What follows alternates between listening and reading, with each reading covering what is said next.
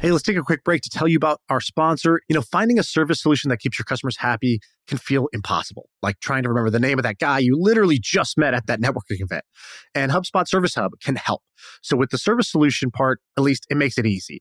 It brings service and success together on one powerful platform with an AI powered help desk and a chatbot to handle your frontline tickets so you could scale support and drive retention and revenue.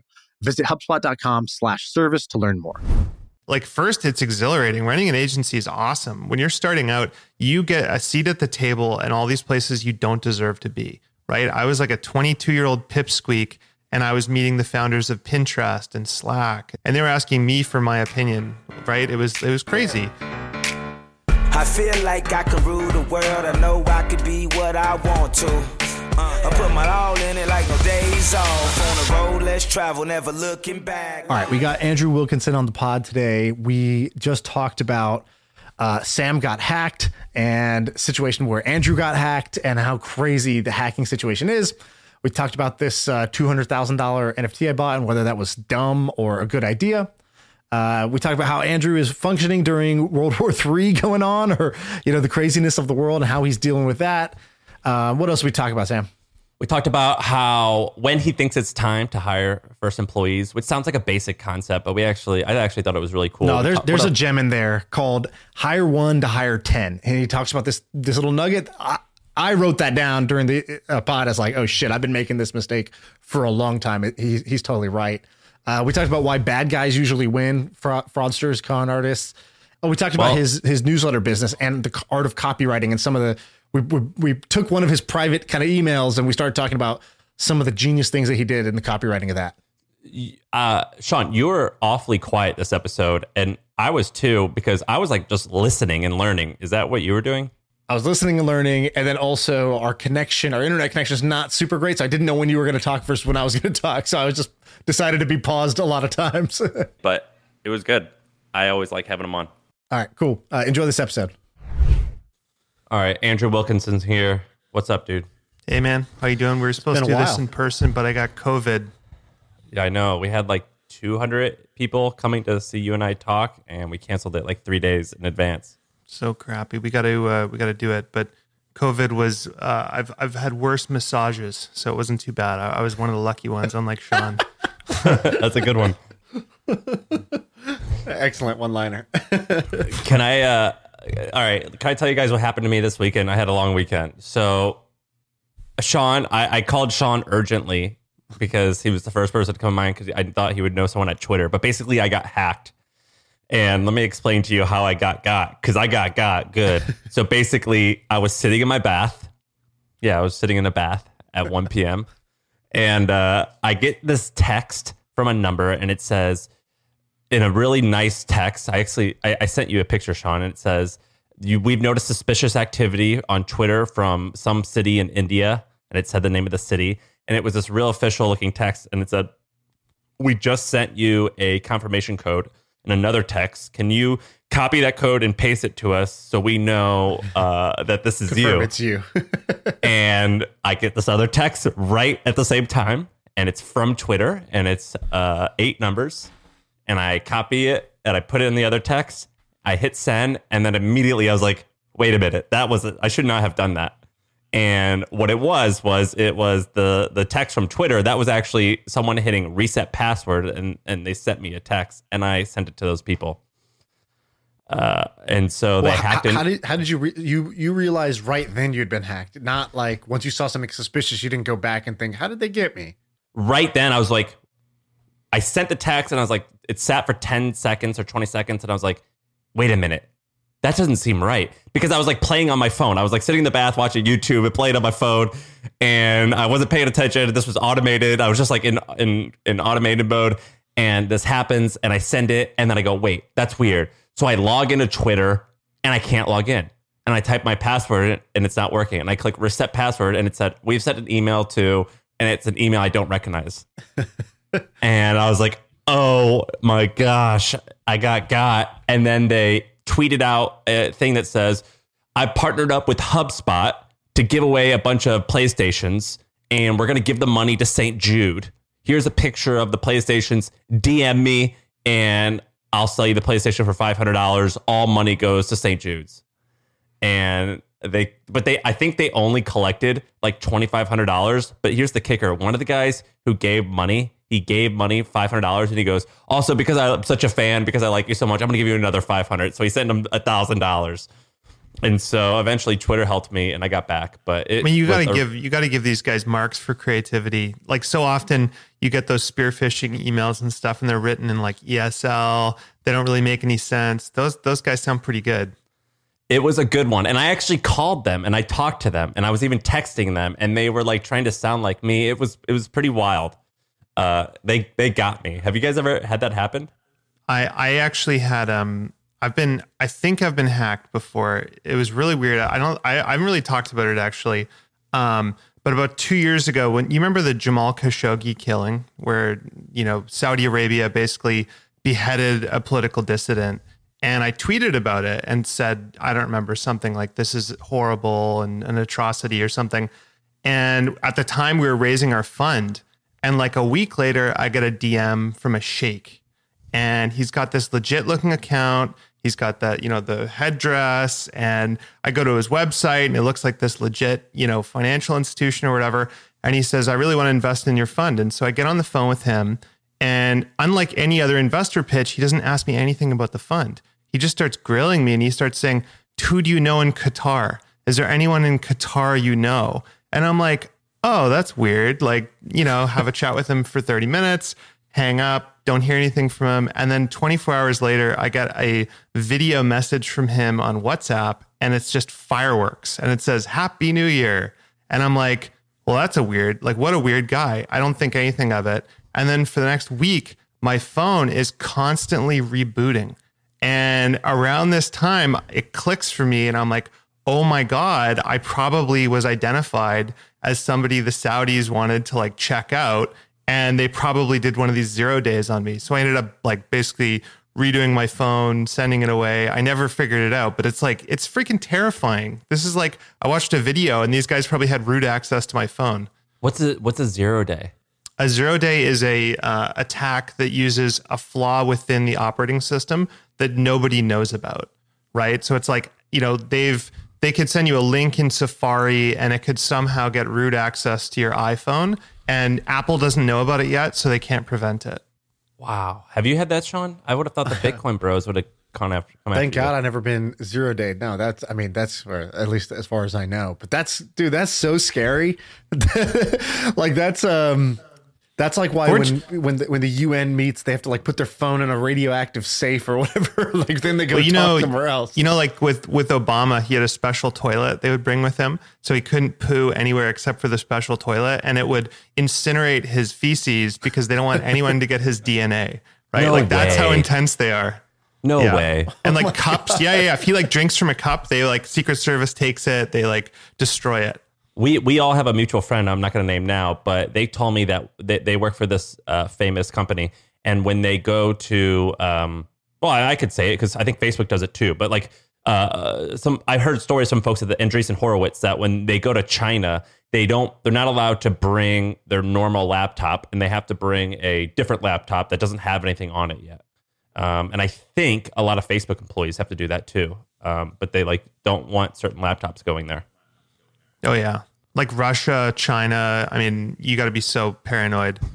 I mean, ideally, we're the crazy thing you realize is that, um, like I was talking to a friend of mine, this guy Matt Holland, who's got a cybersecurity company called Field Effect, and he's former CSE, which is like the Canadian hacking offensive cyber command or whatever. It's like the kindergarten version of CIA. Exactly, exactly. It's like the crappy Canadian version. But he worked with like he worked with the CIA, like tailored access and all that stuff. So anyway, I was having dinner with him and I was like, dude, like I use two factor, like, you know, I don't get text messages. I follow all the procedures. Like, you couldn't hack me, could you? And he's like, dude, like two hours, like give me a budget. And as long as I've got budget, I can afford to go buy uh, cyber weapons. So like these cyber weapons, these zero days, they cost like one to three million dollars. But if you have the money, you can get anyone you want. You literally just send them a text. They don't even have to click a button and you got them. It's absolutely terrifying. The guy's and you just hope we're not on the radar of some huge country. Like, why would they care about us? he's like, you thought that was shrimp tempura you were just eating, bro. I got straight into your phone from that appetizer during this meal. like, I, heard I heard somebody go on Lex Fridman's podcast and they said um, they were talking about this market for zero day exploits, and they were like, you know, it used to be iPhone exploits were like the the the creme de la creme. That was the caviar of like you know cyber you know ammo ammo that you could go buy. And now Android exploits are higher ranking because they just affect more people. And um, and I think maybe some governments had switched off of iPhone or something like that. I'm not I'm not sure entirely, but like yeah, these things run like seven figures to buy you know these these exploits or these like rooted devices basically that well, I almost I almost started a business. I bought a domain hackmycompany.com. And the thing that's interesting is that all the enterprise businesses, so like government organizations, companies over 100 people, they have IT, they think about this stuff, but nobody in the small and medium size really considers cyber. And uh, it's just, it's something no one thinks about. And like we've dialed it in over the last couple years, but I really had to drag everyone along. Like nobody thinks about it, but it really is a total, a well, total you, loss. You, you don't think, you don't think about it until you get got. You know what I mean? And you don't. It's yeah. one of those things where it's not a big deal until it's a big deal. Um, and anyone who's experienced a little bit of it, they're like, oh, okay, I understand why. But what's screwed up is in America, we have Experian. Do you know what Experian is, Andrew? It's like a, one of the three credit bureaus. They lost, like, I think they had like almost every American's credit score and information. They lost all of our information and it was hacked. And like, we didn't, most Americans don't care. But then when I get like something that like this weekend happened to me, now I'm paranoid. Now I'm like really nervous. Oh yeah. So well, what's crazy is like if someone really wanted to get you and they didn't have a budget, let's say like some hacker just wants to get you, they can literally just go outside your house in a van. They can get a Pringles can antenna. They can point it at your house and they can broadcast the same whatever your Wi-Fi network is. Let's call it say it's called Sam's Wi-Fi. I just recreate Sam's Wi-Fi. I point it at you. You go on your laptop and you're like, "What the fuck? Like I can't log in." And you try your password once you try your password, they know the password to your Wi-Fi. They get into a security camera on your property or whatever, and then they're in your network. And it's just insane. Oh fuck. and now that we're talking Dude, about it, we're all targets. We, maybe we should edit. We should edit this out. This is scary. Have, there was. There this was is like talking things, about how you've got a safe full of jewels in your house. There's three uh, things that I was gonna say, and I was like, there is no value in me saying this on the pod because what what good does it tell you to say this thing I discovered of that somebody could do to me? Nope, not gonna say it. Uh, then the measures I took against it. Nope, not gonna say it. Like, why, why, why do I want to say any of this? Basically, this stuff freaks me out. Like, I'm Sam knows I'm very chill about almost all things. This is one that really does freak me out because these like these attacks they could just come they could come at you and it feels like you could just get you know uh you could just get robbed silly. Uh, you know, whether it's personal information, like you know, if I'm in the phone, I'm in the shower and my phone is there, I point it away. I'm like, I don't know who's got access to this camera. I'm not trying to have my nudes out there right now. Like literally, I think about that every time I shower. Every do, time do, I log in. Think, is that a thing though? Like I see people with yes. with things. So you guys have a little bit more experience than I do, I think, or you may maybe know uh, people who work at these companies. I don't think fa- like. Do you actually think that Facebook is listening to what I'm saying, or that no, they can? No, no, no, no. I don't I don't think Facebook is, but I think well, I think they have programs that record random samples and then people yeah, listen exactly. to them. But I don't think it's like a conspiracy. Wait, say that again. That, that, that's that's confirmed. a thing. That's that's confirmed. a thing. Yeah. So if you go on Alexa settings, like they're like you can opt in to being like, oh, help us make Alexa better, and they'll listen to random recordings of you saying stuff, right? On the flip side, I don't think you need to worry about that. I don't think that's like a massive conspiracy and they're going to use that against you. What I would be worried about is someone getting into your phone and having access to your camera when you don't realize. And that's a real that's a very real thing for sure.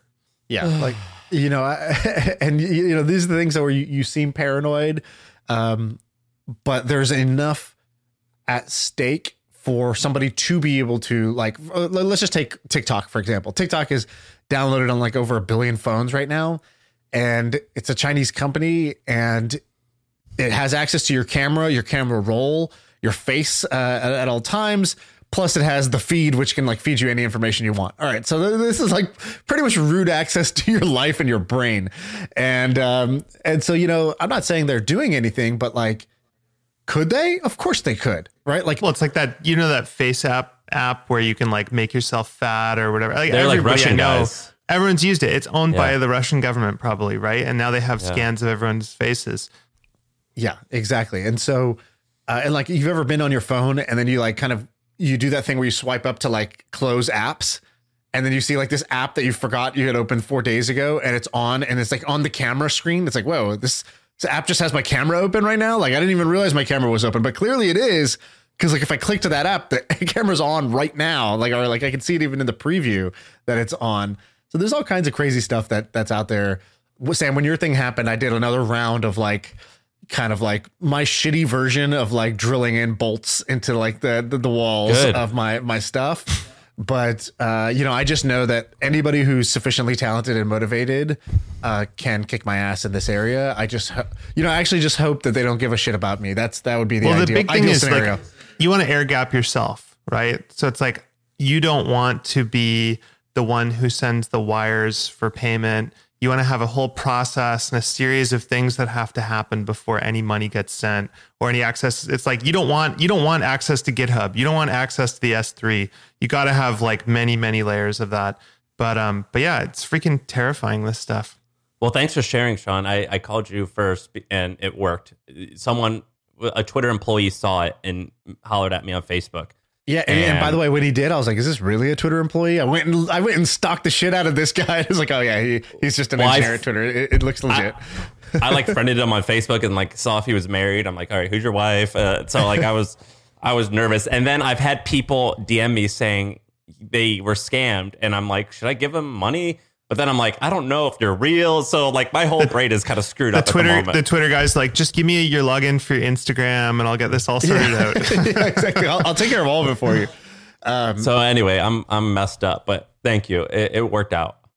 The, by the way, uh, you need to just buy. P- they were scamming people with a PS5 thing, right? You just need to buy a PS5 for uh, for the guy that helped you out. That, that's I think the only co- like Totally. you had to close the karma loop uh, I- I- completely somehow, I'm willing to do that. I think what I'm gonna do is make them like FaceTime me though. or or just Uh. actually give it to St. Jude, right? They were basically saying, "Oh, this is for St. Jude. It's for the kids." Uh, okay, you can't trust any of these people online, but they were trying to give to St. Jude. You should just give to St. Jude, and then that Yeah. will again close the karmic loop for you. All right, I'll do it. I'll do something. I'm gonna I'm gonna do something. I'm gonna holler at these guys. I'm gonna make them FaceTime me. I'm gonna actually I'm gonna be like, all right, and go to your computer, log into PayPal, show me that you sent them money. All right, cool, I got you. I'll, I'll make it right. But because I'm so now I'm- speaking I'm, of this, I um, I had a thing that I was gonna talk about on the Milk Road. Um, it was like super relevant. So basically, I don't know if you guys saw there was some news where the number, basically the number two NFT project, kind of number one and number two, they essentially merged. Number two kind of bought number one, and um, eh, which which sounds a little crazy, but that's what happened. So like these two projects that have had like a combined, I don't know, three billion in NFT sales. Um, they merged Bored Ape Yacht Club and Crypto Bored Ape Yacht Club bought CryptoPunks. you And you wrote about it. You said it's it's as if chocolate bought vanilla. If Harry Potter bought Mickey Mouse. Yeah, exactly. So it thought was it like was this this like strange if- kind of like merger at the top. It's like if Beanie Babies bought Pog.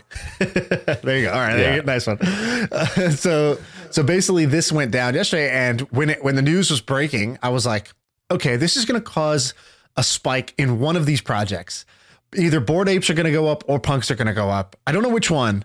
I was like, I've been on the fence about buying one of these. I'm going to buy one. So I texted Ben. I was like, all right, ape or punk. He's like, hold on, I'm putting the baby to sleep. I'll call you in 20. I go, Ben, ape or punk. like I'm, I'm, the impulse is now. 20 minutes from now, I'm going to chicken out like I've done 20 times already in the past six months about these things. I'm buying one of these right now, and I made a bet that the punk would go up. Guess what, guys? Bet completely wrong. Uh, punk, punk stayed, punk's, punk's down, you know, a little bit, five percent or so. Not, nothing bad. But apes shot up. I would have made about about seventy thousand dollars in twenty four hours uh, had I, had I just picked the other one. Uh, you know, pick, I picked wrong on which one I thought would go up. But in doing so, I was going to share with the community on the Milk Road. I was going to be like, "Hey, here's the punk I bought. Here's the process." I- you know, just like share the story basically, along with the news of this happened. So I thought one of these would go up. I picked this one. I was wrong. The other one went up. But you know, anyways, here's the punk I got, and um, and then I was like, I don't even want to share this. I don't like. I was like, first, I need to go through all the measures to like put this into cold storage and like get this off the fucking internet so that nobody comes and bu- and steals my two hundred thousand dollar NFT that I just bought. Whoa, you paid two hundred grand for it. Yeah, Ugh.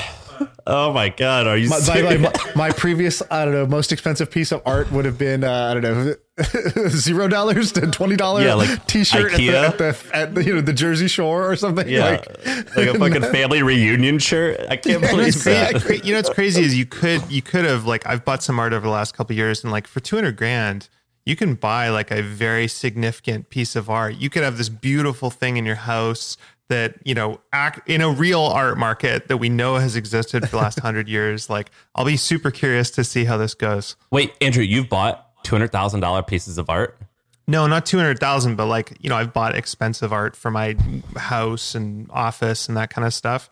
And you know, for 200 grand, you can buy a pretty, mean, you could buy, pretty like- nice piece of art. You, you can buy like a Lamborghini, babe, right? right? Maybe a used Lamborghini. you get a used Lambo for that amount. So definitely uh, had some buyer's remorse as soon as I hit the button because I was like, "What the hell did I just do?" But um, you know, that's the game. Uh, like I, uh, the one thing I'm doing this whole year is I'm playing in all parts of crypto, and I'm actually using all the different protocols and the tools and getting to know it. And I know like you know, a couple of the projects I go in, there, you know, it's going to be a scam or I'm going to get rug pulled. And other projects are going to go up like crazy. Some projects I'm going to realize, yeah, that thing I thought, you know, like was kind of stupid was was actually really stupid. Um, and so this is, you know, one of them. Is like if you're, I think- if you're going to be in the space, you got to play the whole space. I think it's the right way to do it. I mean, I actually have a whole uh, in the notes. I had a whole thing about this, but you got to do it wrong before you do it right, right? And if you know you directionally want to go into NFTs and crypto, you just kind of have to throw a bunch of spaghetti at the wall, and you got to lose a lot of money. And you know, this might make money, might lose money, but just starting, I think, is way more important. So uh, I don't think it's a bad move necessarily. Let me ask a question that Shaan wrote on here, which is actually really good. So we've got a ton of topics. Andrew has a ton of stuff. I did a lot of I did a lot of re- research, Andrew, on your topics. But Shaan's got this great question, which is, um, what is what are people's take on how you're functioning during World War III? So basically, with the markets the way they are, with people dying, a war. Andrew and Shaan, what are you guys doing, and where's your head at? So um, I From a business perspective. I've spent so much time trying to wrestle with current events, right? Like think about Trump and all the unpredictability, reading the New York Times every day. At the end of the day, I'm resigned to the fact that I don't control the global economy or or if this turns into World War III or something. The way that I'm operating is very similar to the way I always operate, which is I try and have amazing businesses that generate a lot of cash flow and I try and keep as much money as I can on the sidelines and buy businesses that'll be fine even if valuations are down. There's no venture capital. There's no banking. There's no market. Um, so I'm kind of going as I usually am. Um, and this time, I don't know. I think I'm less uh, less into it. And I, what I mean is psychologically, I'm I'm a little more distanced from it than I usually would be because of the last five years. Like I kind of overexhausted myself with news and stuff. When you say you have money on the sideline, what's that mean? well, that I have liquidity. I have you know money in the bank waiting to Yeah, but to do you do you have it literally in savings or bonds, or do you have it in equities? I have it in like U.S. Treasury bills or, or GICs usually. Because having things in equities, like I have right now, I'm hurting. Well, here's the thing. I mean, I talked to so many friends about this. Um, like Warren Buffett has this great line where he says, if you owned a farm and you know your farm to you is worth like a million bucks, right? Let's say it makes a hundred thousand dollars a year of profit. Just because some jackass rolls up one day and says, Hey, can I buy your farm for 50 grand? You just say, fuck off. No, I, you know, I'm not selling for 50 grand. It doesn't mean you think your farm's worth 50 grand now, right? And the stock market goes up and down and you get all these bids. You just don't have to sell. So unless you sell your stock at this valuation, it doesn't affect you in any way. Yeah, well, the, the only difference is I think uh, I like that mentality a lot. It's more like you're in a neighborhood and you're like, my home is worth a million dollars, and then your neighbor sells their home for like two hundred fifty thousand dollars. You're like, whoa. Hey, what's going on here? And then the other neighbor to your left sells Totally. their home for for fifty thousand dollars, and every day you're hearing about another home sale in your neighborhood for like so much less, and you're like, look, I'm I'm not moving, I'm holding on, but damn, I really do. You know, like it's hard to still feel like your house is worth a million dollars when all your neighbors have just sold theirs. Well, you know, you know the the whole Mr. Market thing, right? But- Buffett and- also and talks also- about but- Mr. Market also- is irrational. Yeah, but that's I understand that. But which to add a point to Shaan's analogy is, and you've taken a loan against that house at that million dollar valuation. Totally. That's you know what the they- funny the funny thing is about the loans. I don't know how it is in the states, but in Canada, if your house gets valued at ten million dollars, let's say, and you go and you take a two million dollar loan, there is no market for your house, right? The bank doesn't revalue your house every year, and so they don't call it. It's not like a margin call where if it's a stock at ten million and it drops to three, you're getting margin called day of. Real estate that like I, I wouldn't worry about that too much. Yeah, I, except I think the real estate. equi- equities. yeah. Yeah. Oh yeah. Well, that's dude. Margin calls. That's like driving with a knife on the steering wheel. You have to be incredibly careful. You don't take any debt like that. I mean, I, I, I the market has to drop by another hundred percent for me to for any of my loans to to pay back. I mean, it's got to drop a lot. So I, I take very little, 100%. or, or something, or it's sorry, not hundred percent. It's got a half. It's got a half. Yeah, 50. I uh, I do, but it's in kind of non-core stocks that I hold outside of my business. And I don't anything that's volatile, I don't use margin. And if I do use margin, I'm using like five or ten percent typically, or I have other cash on the sidelines to pay off that debt if I need to. But I live in fear of debt. I think it's like it's the number one way you can lose. You know, you can already be rich and then lose everything. It's the only way, basically. Do you, do you think Tiny would have been possible if it weren't for uh, MetaLab? Well, I think like at the end of the day, whatever the, the you need you need a business that generates cash flow. I think the structure certainly can exist. Uh, you know, anyone can recreate the structure. The question is, do you need partners and investors and outside capital? In my case, you know, I had an original business that generated cash flow. I used that to start, you know, five more businesses. A couple of them worked, and then we could make a group. Um, but yeah, you kind of need something to work in the first place if you want to own the whole thing. Yeah, who would have thought it would have been an agency though? I never would have predicted that. Well, And- agencies are they're a great way to make money, a lot of money quickly, right? They Yeah. just they're linear businesses, and you kind of have to accept that. And something that you wanted to talk about today was whether it's better to own 100% of something and bootstrap it or to give up equity for to partners whether that's for sweat equity or money or money. But you uh we were talking about that and I asked my audience companies that were bootstrapped and quite big and there's a few that are doing billions uh, a year in revenue and I know noticed two commonalities. One, a lot of the things that were bootstrapped to be really big, they were things that were easy to take bank loans against. So it's a lot of restaurant stuff. So maybe they took like loans against some equipment or they took loans against um, a building they owned, things like that. The second thing was I've noticed that there's a lot of agencies that were bootstrapped and became pretty substantial size agencies or agencies or service based businesses. So, like recruiting uh, companies, um, um, IT services, things like that, where it's basically you bill out people's time for $100 and you charge $300 or something like that. Well, think about it. You don't need, especially if you're a young person and you can you got enough money to live for a year, you can go and start an agency because at the end of the day, it's you go and sell, you win a contract. As soon as you win the contract, you go and find a developer or you do the work yourself.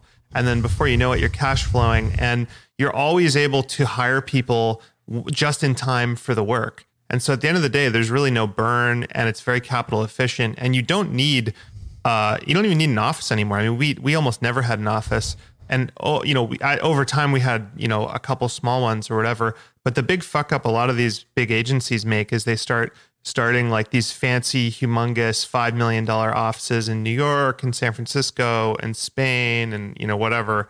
Um, they're they're great businesses if you run them right. And how many people work at MetaLab now? Uh, I think it's about 170. How often do you say to yourself, "I'm not sure if the the headache is the headache of having 170 employees is always worth it"?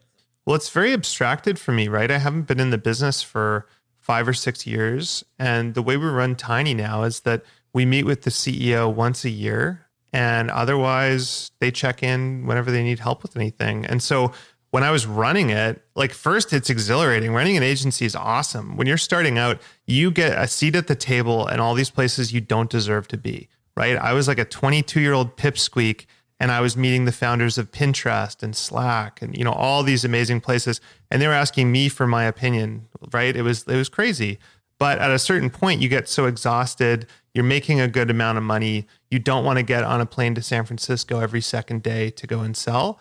And at that point, you know, it starts to become a much more intensive business. And for me personally, I don't enjoy running businesses after about 15 or 20 people. And so once I hit that point, I knew I needed to transition to a CEO. Hey, let's take a quick break to tell you about our sponsor. It is a podcast that we want you to check out. It's called D2C Pod. It's hosted by Ramon Barrios and Blaine Bolus. It is brought to you by the HubSpot Podcast Network, the audio destination for business professionals. And this is a podcast about all things direct to consumer, D2C. It's e commerce stores, it's how you optimize your brand.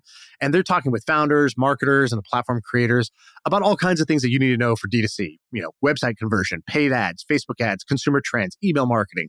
If you want to know the stories behind your favorite brands, this podcast is for you. They did an episode recently about scaling creator growth and influencer incentives I thought was pretty cool. So check it out. Listen to D2C Pod wherever you get your podcasts. So when we are in the document, you say the pros and cons of bootstrapping and owning 100%. What, what do you have under those? Well, I mean, I think that I've changed my opinion a lot on this. Like when I first started, I was like a Jason Fried, David Heinemeier Hansson acolyte, like 100% every business should be bootstrapped. I now think that's crazy and stupid. And I think there's certain businesses where it's insane not to raise money, right? Like if you have an opportunity to grow your business, it's like the analogy I always use is if you own a bakery and there's a line out the door and you have a single oven and you need to buy three more ovens, but you don't have the money. And in order to service the people in the line, you need to buy two more ovens. It's crazy not to raise money or go get debt or something. I just was never in that position. Um, and I think, you know, owning 100% or owning majority in your business, it's like a dictatorship. And dictatorships can be very good, uh, like Lee Kuan Yew from Singapore, or they can go terribly, like Kim Jong un, right? And the question is, what's your personality and what's going to work for you? I mean, you can move insanely fast. There's no board, there's no committee. You don't owe anyone anything. You don't have an outcome. You know, you don't have to IPO, you don't have to sell, and you have total integrity. Like when Chris and I buy a business, we can look people in the eye and be like, we're cutting a check. Like this is us, right? That's very different. Um, on the cons, I mean, you're on an island. You don't have anyone to really who's aligned and cares and can tell you you're being an idiot. And so you can really drive your business off the rails. Um, and then you also think in a limited way. I mean, I know so many entrepreneurs who could 10x their business, but they're so addicted to their dividends or they're conservative, and so they don't. So what, what it's about just that very conversation? nuanced. Like I'm, I, I raised money for our podcasting software company, Supercast. I'm going to raise money for our news business. Like there are situations where it's logical. What about that conversation of employees employees saying they want equity? And you don't give well, equity. It's just there's certain businesses there's certain businesses where we do and there's certain ones where we don't, right? And the big question is what I always say to a um, to an employee is equal risk, equal reward. And if the business is going to sell at some point or we think it can IPO, great. We'd love to talk about equity, but there's a cost to it, right? If you want to make 300 grand a year and you don't want to give up any of that 300 grand in order to get stock options or buy equity, then doesn't matter. So I love I love giving people the option and saying, look, you can either give up some of your comp or upside or whatever, and we'll give you stock options, um, or you can get the big salary and prioritize cash. And a lot of people prioritize comfort and cash. I find, at least uh, you know, outside of the Bay Area. By the way, Andrew, you mentioned the guy from Singapore. Sam, do you know this guy, Lee Kuan Yew? Uh, I know a little bit about him. I didn't realize he was a dictator. I thought they called him like the CEO or something. No, he's literally a dictator, so, but like a good, the good dictator. So, Andrew, you, can you give us like the two minutes, uh, give, two minute kind of summary of, of who this guy is and why he's awesome? So effectively, he took over um, Singapore as like an island, tropical island state um, in Asia, and at the time it was like rice paddies, poverty, like a bog, and he literally took it over. You know, had an autocracy, had total control, and he basically thought like a business person and was like, okay, how do we make this the most business friendly place? How do we optimize taxes? How do we ensure we have hyper competent government? How do we pay government really, really well? Uh, how do we incentivize the whole world to manufacture and export, uh, you know, their products from here? And basically built it into Asia's kind of outside of Hong Kong. I think it's like the central banking and finance uh, hub in Asia. So it's a pretty incredible story.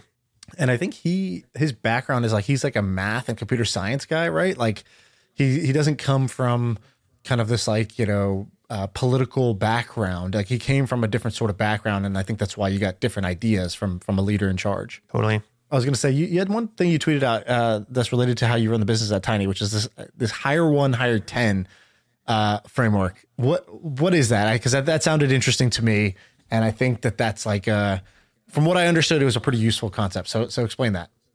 Yeah. So our CEOs get super annoyed because I say this all the time. It's probably the number one thing I say. Uh, and it's probably the biggest hack that enabled us to build Tiny over the last eight years.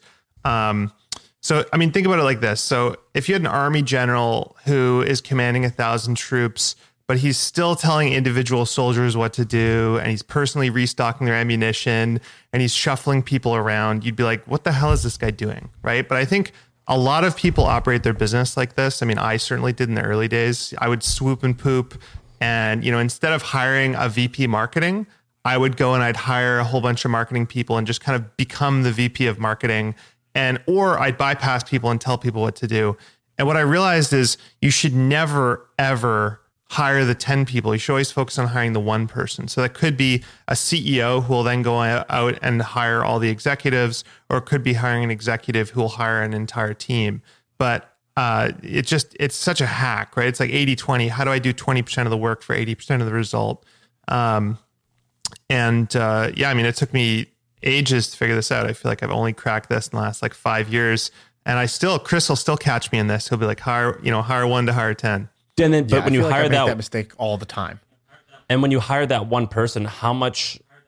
So let's say your business is doing, uh, let's say one million in revenue. It's small. No, let's say a little long. Let's say ten million in revenue, two million in in like actual cash flow. You have you hire that one person. You pay him a lot of money, two hundred fifty thousand dollars. Do you only hire that two hundred fifty thousand dollar person when you know for a fact you've got budget for like two more people? Yeah. That I mean that's my approach. That's what I've shifted to is like I hire you know, here's an example is like we hired the CEO of AeroPress and he asked me questions. Oh, you know, what do you think about this hire or that hire? And I just said, that's your, you know, that's your hire. You know, I hired you. I trust you 100%. You make those hires, right? And so it's complete delegation of, you know, when I buy a business, I make two decisions who runs it and how are they incentivized. And unless they do something dirty or horrible or the business goes to shit, you know, I just leave them to it. What's the trick on the uh, how are they incentivized? So so what's the how do you think about that when you buy a business and you say, all right, the business today is here, and I think naturally it's going to get to there, uh, and I'm bringing on this person to get it to be some inflection above that, and I also know that things could go wrong. So how do you think about that incentive structure? Is it is it case by case? You're coming up with very unique patterns or very unique uh, you know packages, or do you have kind of one base that you that you go off of? it's so different. I mean, like everyone's incentivized differently. There's there's certain people where, for example, they need to be able to say they're a partner and they have equity. There's other people who don't care about that and they want just targets to hit. Uh, I mean, we've done everything from saying, okay, let's say the business makes $100 million and it's growing at 15%.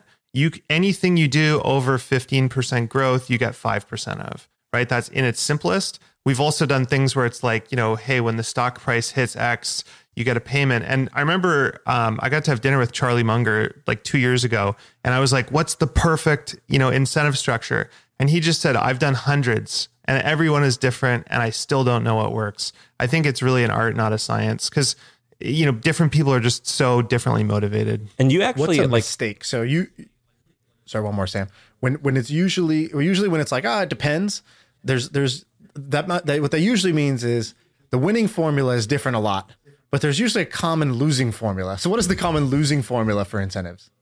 the common losing formula is them not being aligned on risk. So, for example, if they're able to use my money and I can keep injecting money into the business, but it in no way hurts them. So, for example, they don't get diluted or they don't have to pay a high interest rate or you know, it, if it goes bankrupt, they don't lose anything. That's a huge problem. And I've learned that over the last five years. And so now what I try and do is if somebody wants equity, I always make them write a check, right? Or or I loan them money. And it's literally a personal loan guaranteed by their house or something, right? And it's got it doesn't I don't want it to be so much money it's going to ruin them or be a problem, but I, I if someone wants equity, I'm like okay, you got to put up something because if the business fails or goes down, you got to have a sense of loss. People feel a lot. People feel lost more than they feel gain. I just imagine the, the Wilkinson moving truck coming in front of the house. They're like, no, honey, it's all gone wrong.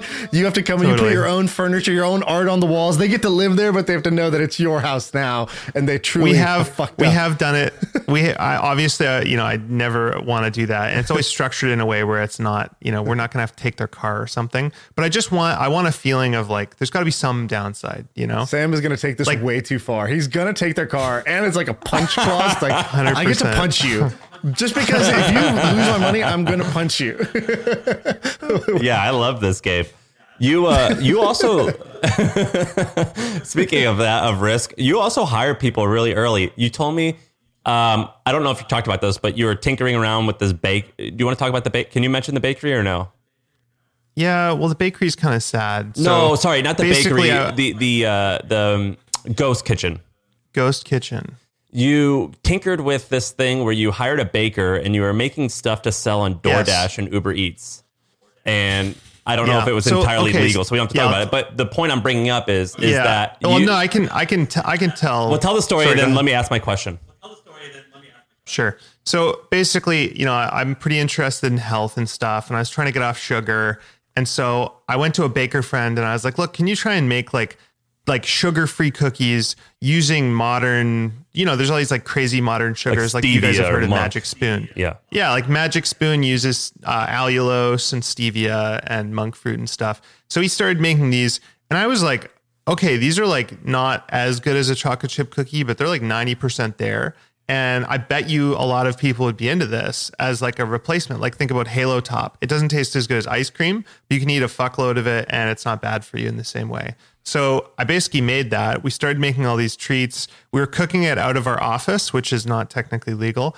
Um, and what happened was um, I got a call from Island Health, which is like the local health authority, and they just said, "Hey, you're using an ingredient that's not approved in Canada." And unfortunately, allulose is not appro- approved in Canada, and so you just legally can't serve food with it, even though it's generally regarded as safe and everything. Um, so I'm still going to do it at some point, I think, but it, I just legally can't. It sucks, and I've never. It, it's insane to me. You can hit up against these regulatory issues. Like, imagine being a real estate developer and like you have this amazing vision, and then city council is just like, nope.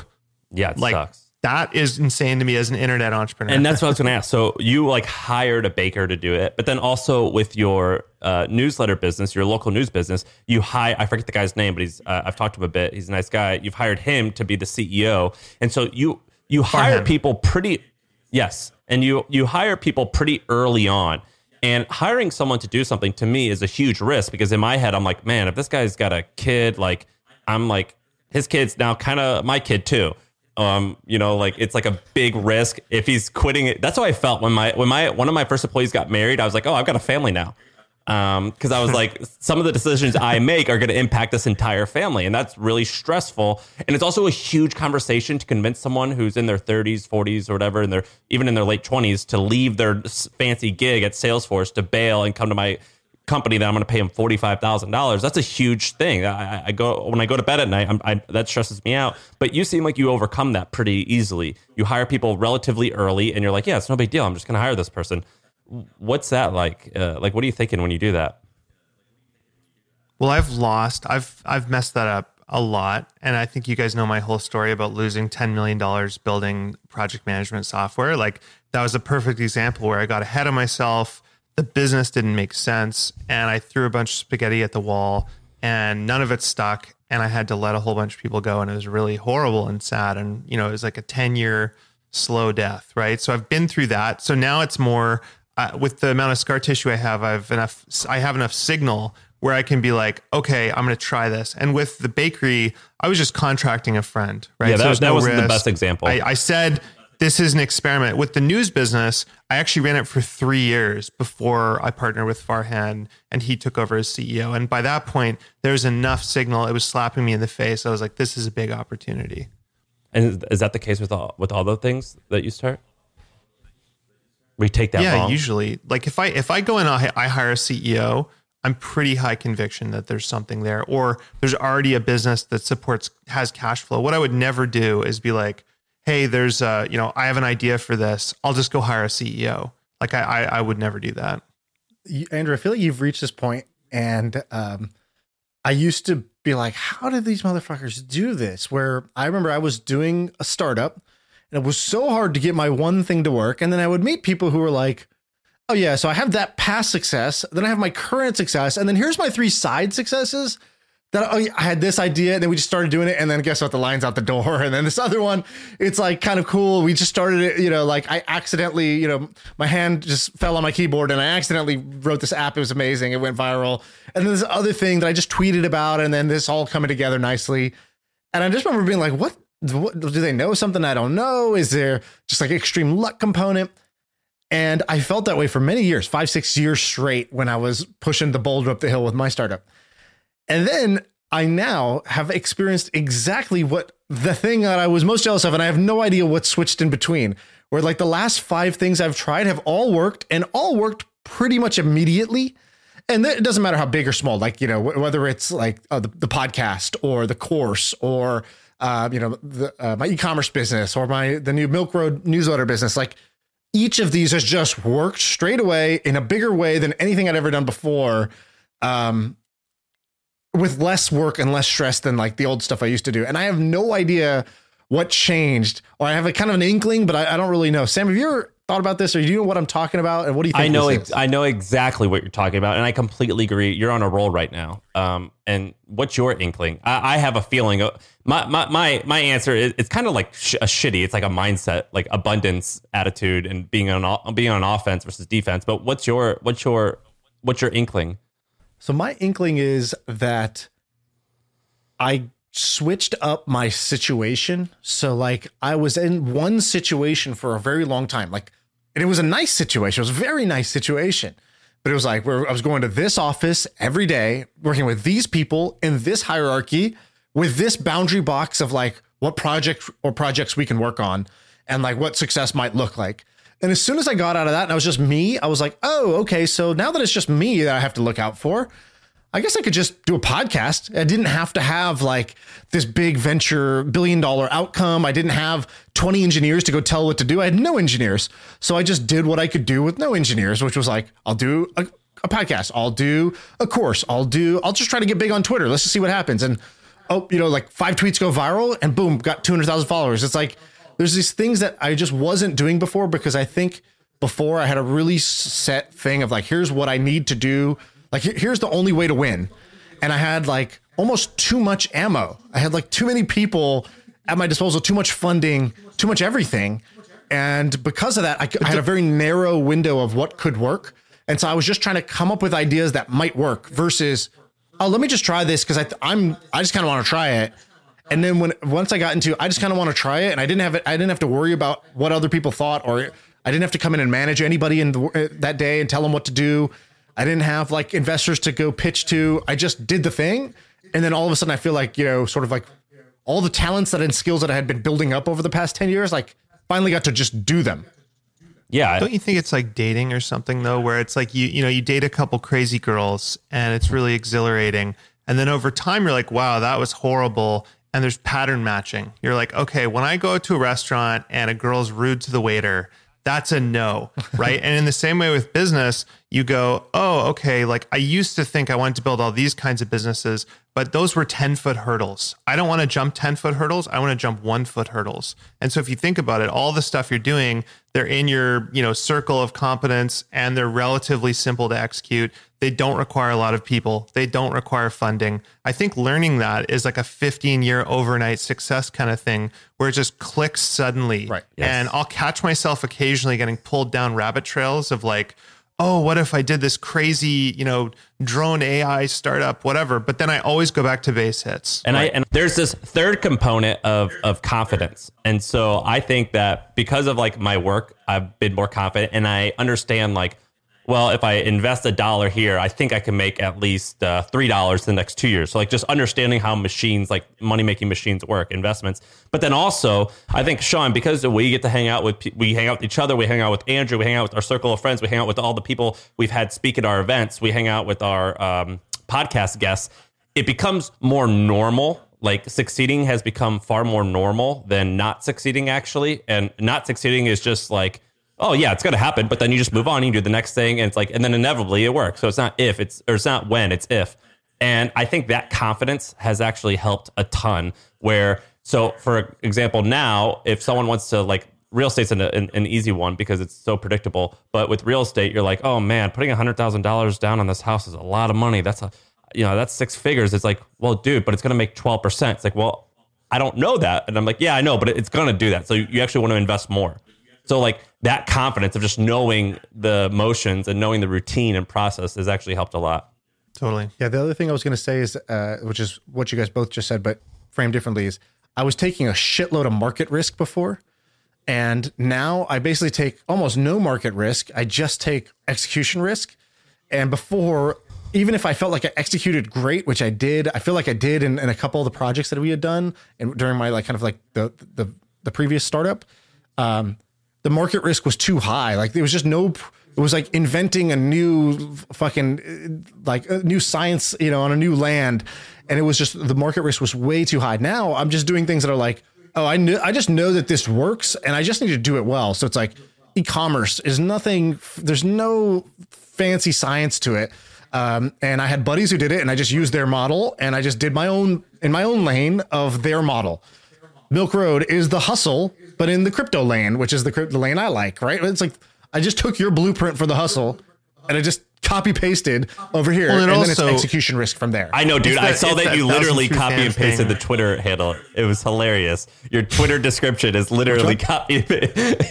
I sent you some old resources from the hustle, and we called ourselves the your smart, good-looking friend or something who tells you everything yeah. you need to know about. And you just copy that, and you put instead of business and tech, you just put like delete crypto or something like that and actually, the thing is, it wasn't even, you know why I did that? Uh, I remember seven years ago or eight years ago when you first said that to me, and the very first, like, you know, like you, you kind of sat me down. You're like, look, people are not, people our age, like, we don't watch MSNBC and like CNN and this stuff for our, our information. That's not the brand we trust. And you, you said it, you're like, I just want to be like, they're smart. And I remember you said it. I just want to be like your smart, no bullshit friend who just explains, and tells you what's going on. And I was like, I like it clicked with me eight years ago, and so when it came time to do this, I was like, "That's the exact description." The smart, That's no funny. bullshit friend. I think one more thing, Andrew, is that I look at I I used to you kind of said that Andrew and in terms of like financial success, which is a big but not only uh, measure of success. Andrew, you're like a grand slam at the moment. You know, you're you're I imagine you're incredibly wealthy and you've built businesses that are incredibly large. So by that measure of success, you are like way out there. And for a while, I think I like you were like mystical to me, where I'm like, how is he doing this? Now it's changed to where I think I acknowledge that you definitely have talent that makes you special. You for sure have skills that make you special, but really a lot of it is also I don't know what percentage of it is each, but let's just say a third, a third, a third. A, a third of it is well, he's just been doing it for like 15 years now or a certain amount of time. And he just like took the risk of raising or um, building the business.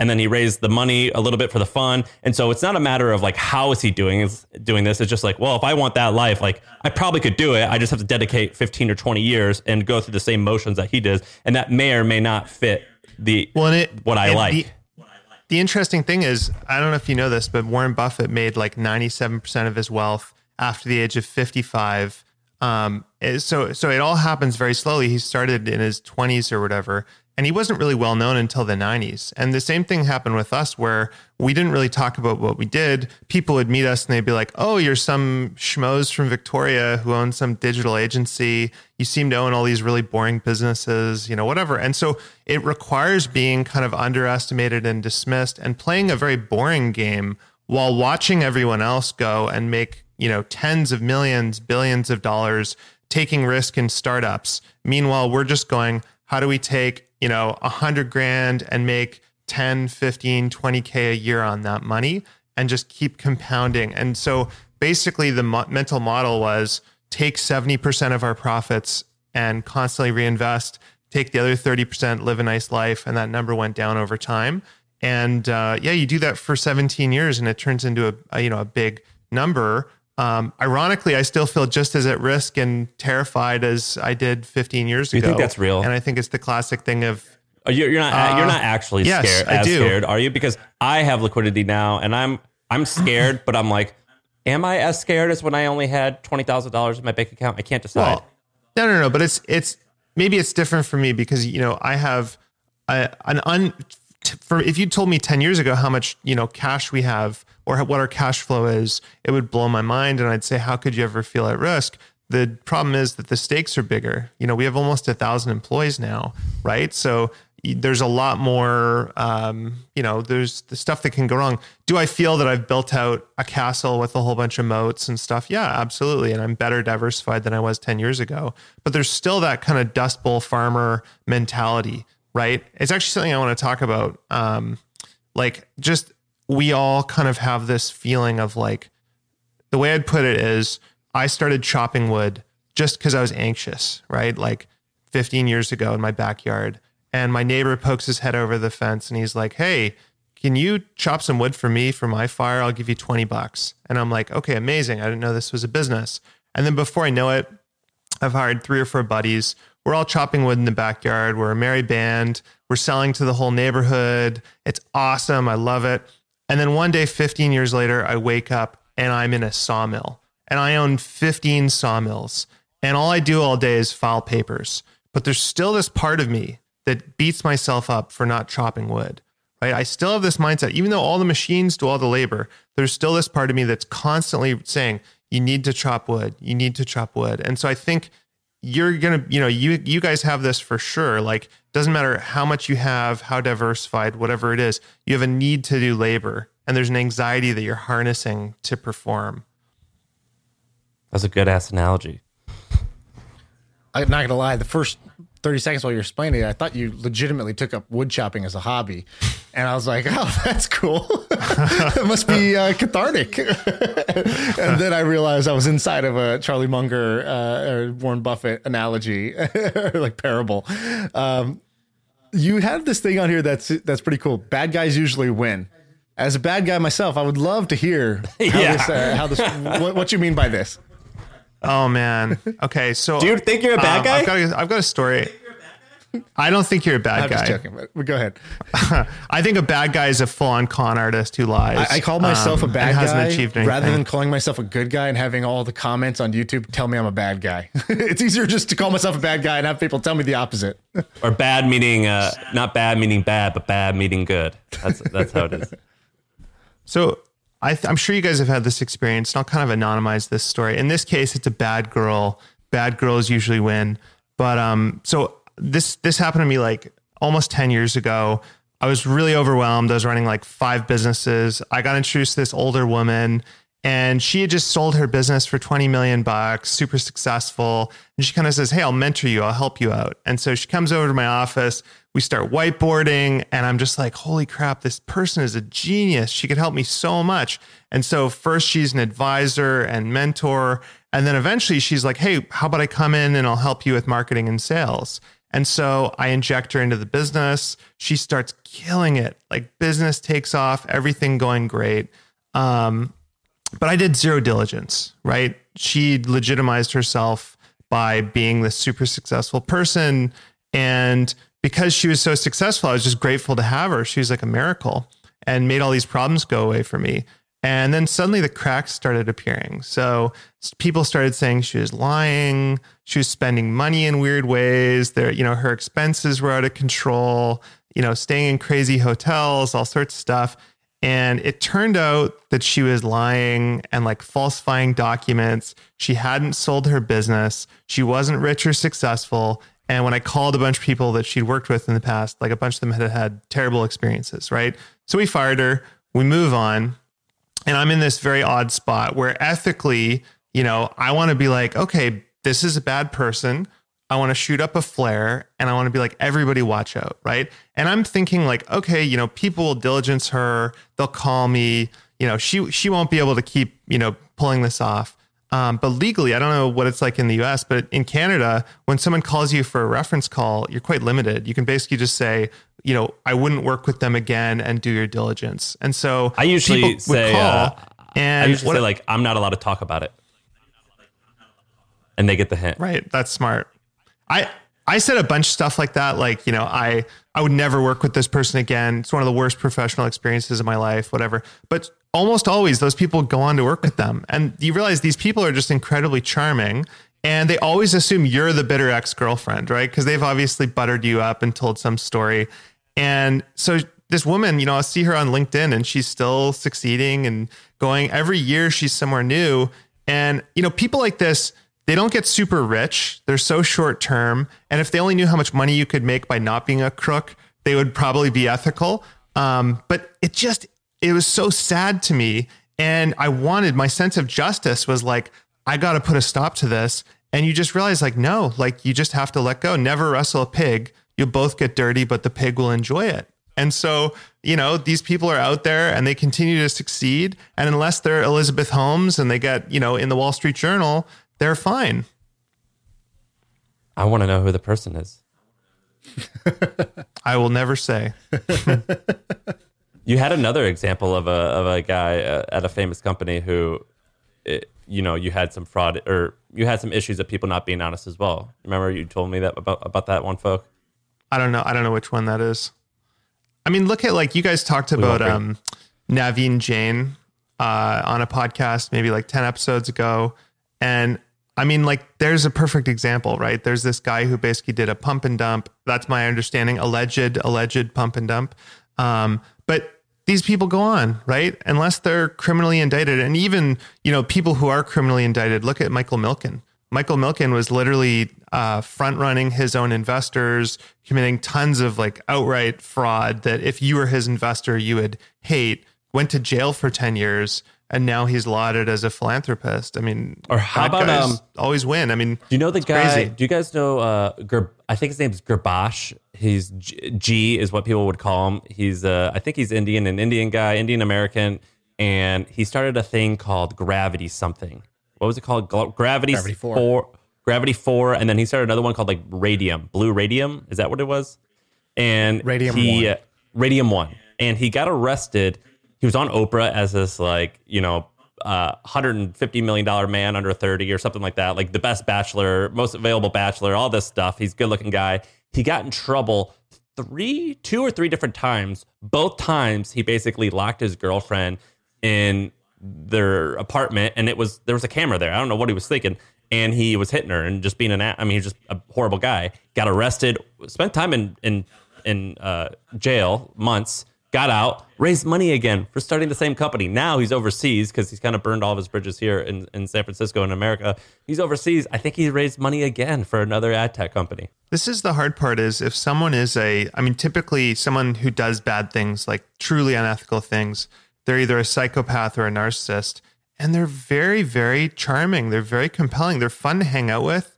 They're fascinating. They're great to listen to. It's hard not to like them. I mean, one one actually heuristic after having that experience is I actually had a company that I looked at investing in and I liked the CEO so much and he was so compelling that I didn't invest because it made me suspicious, right or wrong. I was just like, I left the meeting and I was like, I would buy anything from this guy and I just want to give him all my money right now. And I stopped myself and I was like, this is that feeling. Don't invest, right? I probably made a mistake, but you know, Ah. maybe I'm too concerned, but it's No, I'm crazy. the same. I'm the same way, and I'll, I'm willing to throw out the good with the bad just to steer clear of the bad because I know how intoxicating that type of grifter is.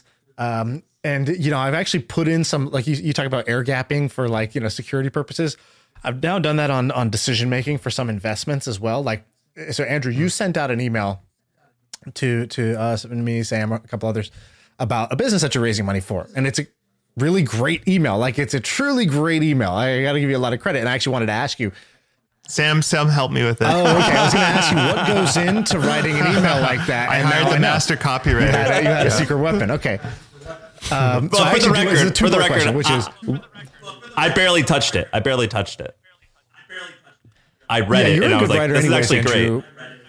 And it wasn't it wasn't like oh the writing wow this this uh, sentence structure was so fantastic right? Obviously that helps but it was the thinking. It was the way of framing the business and the opportunity. Telling how you stumbled into the opportunity what type, you know, like your your analogy to, you know, you can believe this if you want, to, to Chipotle, like you really did a good job of framing this business.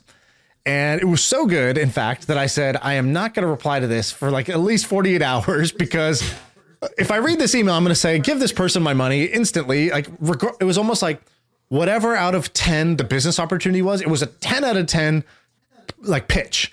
And I actually, when I look back at businesses that, that I invest in that, I, that go on to do well, it's usually actually a nine out of 10 business opportunity um, with a you know sort of five out of ten pitch. And in fact, it's only midway through the conversation with this person that I'm like, oh wait, so you basically have X? And they're like, yeah. I'm like, well, why didn't you just say that? And they're like, well, no, I did kind of, right? And I was like, oh, dude, you have no idea how to pitch your own business. But that to me, once that happens, I know, wow, I'm actually like I underweighted the opportunity because the pitch was so bad versus overweighting a business opportunity because the pitch is so good. And that's become like a, a standard practice. Yours was just one example, but that's become a standard practice for me of like, beware of the 10 out of 10 pitch. Beware of the 10 totally. out of 10 charm person that you want to hire or that's going to help you with your business. The biggest one that I've seen is you get this uber charming pitch and then you say, okay, what could go wrong? And they say nothing. Right right? And you're just like, no, this is insane. this is terrifying. I've had like five or six different pitches where that was the one signal and it went to zero or bankrupt yep. or criminal. How's right. the news business going? Um, it's good. It's really good. Actually, we just uh, hit a profit in my hometown in Victoria, our first market. Uh, and we're now in eight different cities, and I'm super stoked about it, as you can witness uh, based on that so email. That email, but, how how quickly because you might have a knack for just understanding and framing businesses. That's probably a superpower of yours. I think he has that. How quickly did that come together for you? Uh, how quickly did I write it? Um, well, I mean, it's something I've been thinking about and kind of talking about a little bit publicly for two or three years now. So I, I had all the analogies and stuff formed. Um, but I mean, I wrote that in like an hour or two and then sam just helped me touch it up and then my typical writing structure is i'll write something it first draft and then i'll sit with it for two weeks or something like that so i sat with it for a week and then finally i sent it out um, but it's crazy like i don't know if you guys get this. Something that drives me insane is i get all these emails from people who are raising money and it's literally just a template. Like it almost looks like they're sending it out with salesforce or something. The formatting is wrong. It's generic. It's not properly addressed to me. And i always think like what i was trying to do with that email is i wanted the first sentence to hook you. And so i think the first sentence in that email was in 2019 i was pissed off right and then day you know line one you're like what's he pissed off right. about what's going on right there's a bit of a hook nobody knows how to use those copywriting tools to pitch in written form. I think a lot of people are very good at pitching, um, you know, in a in an actual pitch setting or whatever. Um, but yeah, it's been it's been a great tool to be able to do those tweet storms and emails and stuff. The most important sentence of, of anything you write. it's the it's the first sentence. This is something. Well, I love that one. What's the line that you said? Um, let me be very clear, right? And you're just like, oh shit, like this person means business. What's going on here? yeah, Sam is fucking good at this. And in fact, I made the criminal mistake when I asked you this question, which is if you go to Michael Jordan and you say, Mike, how do you jump so high?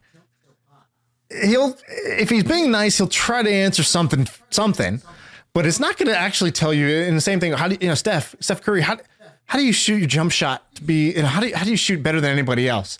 Uh, people who are truly great at something, they have very low awareness to the actual like how, why, and what is making it so great. Um, and there, there is a way to ask questions about greatness, but it's not how do you do the thing you're great at?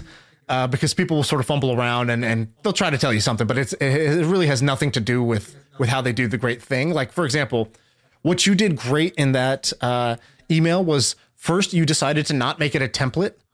That decision probably comes from you some view your some way that you view the world and like that you uh, uh observation you had about pitches that were coming to you that most people just don't have. The second thing was you, when you framed the business, you used the analogy of like these local franchises. That was because you had studied other other great businesses just for fun. You probably studied the business of Chipotle and McDonald's and other businesses. Not that you were ever going to start a restaurant, but you stored that somewhere in the recesses of your mind. And so when you saw something else that was a local franchise, you knew how to like apply that. And and Totally. so like, you know, it's very hard to actually describe what goes into the art of making that happen, right? Um Well, not only that, but being able to communicate a moat. You know, why does this have a competitive advantage?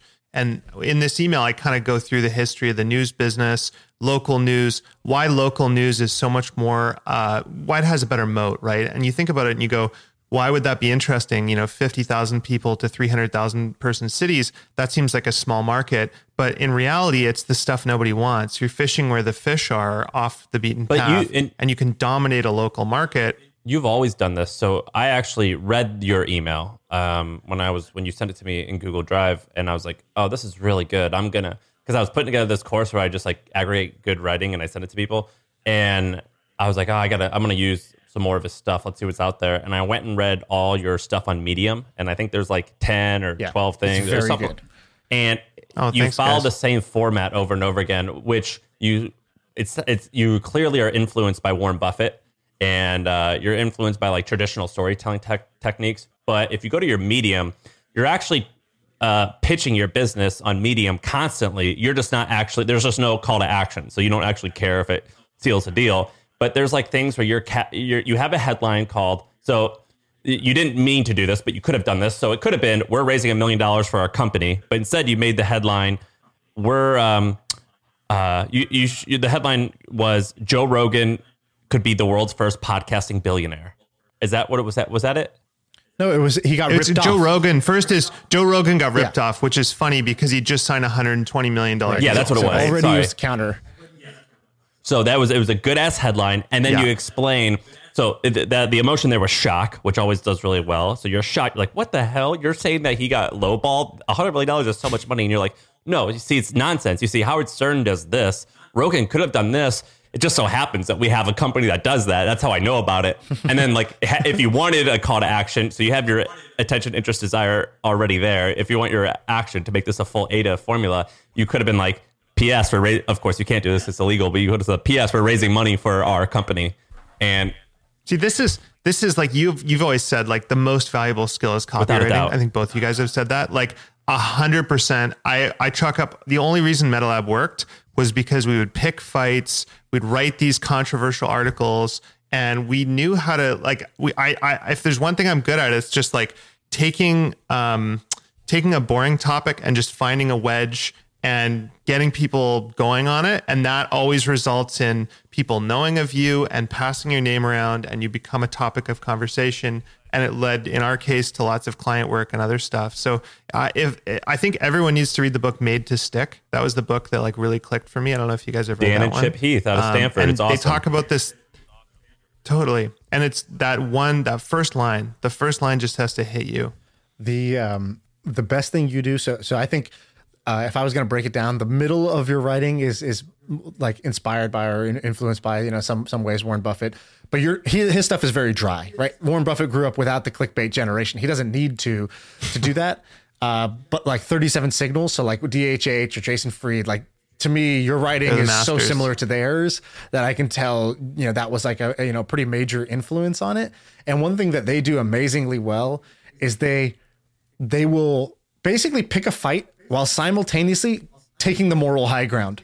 And I think you do that amazingly well too. What I mean by that is you'll say like, you know, Joe Rogan got ripped off, but you're not you're not criticizing Joe Rogan. You're actually saying, uh, you know, Joe, you, you sold yourself short, and you know, an artist and a creator like you should not sell yourself short for some to some company who's going to take advantage of you here. And so you're taking the moral high ground while picking, uh, you know, going against the grain and like sort of doing a call out, which is amazing. Most call outs just basically it's somebody, you know, slingshotting from the crowd and, you know, there's sort of a sniper that's like, you know, angry at them. And so I've never been able to do this, but I've noticed that you do this and 37 Signals does this amazingly well. They'll, they'll say yeah. Those Facebook is are- overvalued and they'll talk about why Facebook Yeah. is overvalued. And then they'll talk about, you know, like, we sorry, we're we're just the kind of guys that like businesses that have actual revenues and profits. But oh, you know, call us crazy.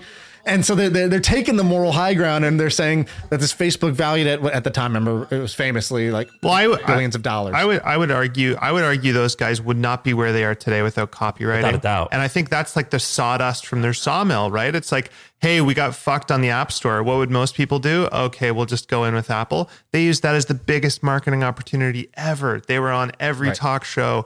They were their names were everywhere. I mean, they also got kind of canceled as well. So there's a cost to that. But um, they've done an amazing I job, call it- and that's 100% where I learned it. I, I worshiped those guys for years. I call it like the Malcolm Gladwell effect. So with Malcolm Gladwell, you um, read his books, and you have to remember that a lot of what he's saying is just theory. There's no, there's some proof that it's real, but it's it's not proven.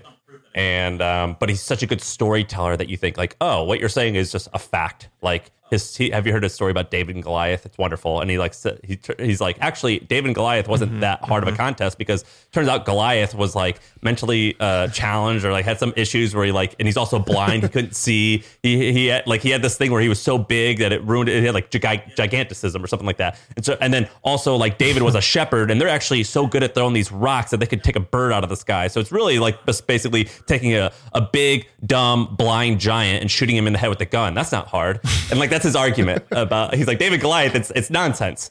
And is he right? I don't. There's no proof. Who knows? Is David Goliath even real? We don't even know that. But you like hear this story and it changes you. But the problem that I have with Basecamp and other good writers, and this is something that you have to be really careful of. I I, I work on all the time. I'm like I can be such a good storyteller that I can get you to think that something's real, even though like I'll tell you, but there's no proof.